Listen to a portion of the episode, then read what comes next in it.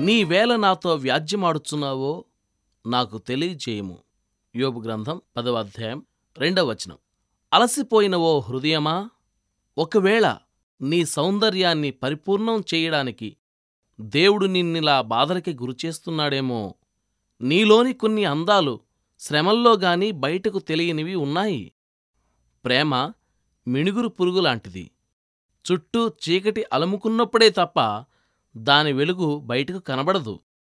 నిరీక్షణ అనేది మిణుకు మిణుకుమనే తారలాంటిది. సమృద్ధిగా ఉన్న పరిస్థితుల్లో పగటివేళ సూర్యకాంతిలో అది కనబడదు. శ్రమకాలంలో చీకటి రాత్రిలోనే వాటిని మనం చూడగలం.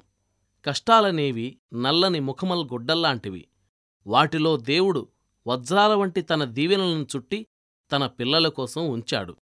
ఆ నల్లని గుడ్డలో వజ్రాలు మరింత తళుకులు విరజిమ్ముతాయి. ఇంతకు ముందే కదా నువ్వు మోకాళ్ళుని ప్రార్థించావు. ప్రభూ నాకు విశ్వాసం లేదేమోనని నాకు సందేహంగా ఉంది. నాకు విశ్వాసం ఉంది అని నాకు తెలిసేలా చెయ్యి అని నీవే ప్రార్థించావు. మరి కష్టాలను పంపమని ప్రార్థించడమే కదా ఇది? నీకు తెలియకపోవచ్చు. ఈ ప్రార్థనకు పర్యవసానం. ఎందుకంటే నీలోని విశ్వాసం పరీక్షకు గురైనప్పుడే కదా. విశ్వాసం అసలు ఉన్నదీ లేనిది తెలిసేది. ఇది నీకు ఆధారం. మనలోని సులక్షణాలు వెలుగులోనికి రప్పించడం కోసం దేవుడు మనపైకి శ్రమలను పంపుతుంటాడు. మనలో అవి ఉన్నాయి అన్న నిర్ధారణ మనకి కలగడం కోసం ఆ శ్రమలు మనకి సంభవిస్తూ ఉంటాయి.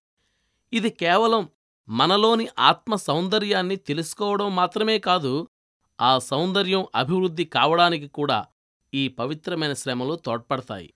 దేవుడు తన సైనికులకు శిక్షణనిచ్చేది సౌకర్యాలు సౌఖ్యాలు ఉన్న మందిరాల్లో కాదు బయట ఎండలో కవాతులు కఠినమైన విశ్వాసాలతోనే. ఆయన వాళ్ళను సెలయేళ్ళకడ్డంపడి నడవమంటాడు నదుల్ని ఈదమంటాడు కొండలెక్కమంటాడు వీపు మీద బోలెడంత బరువుతో మైళ్ళ తరబడి నడిపిస్తాడు. క్రైస్తవుడా నువ్వు అనుభవిస్తున్న శ్రమలకు కారణం ఇదే నీతో ఆయన వ్యాజ్యం ఆడడానికి కారణం ఇదే. సైతాను మిమ్మల్ని కదిలించకుండా ఉంటే అది ఆశీర్వాదం అనుకోవడానికి వీలులేదు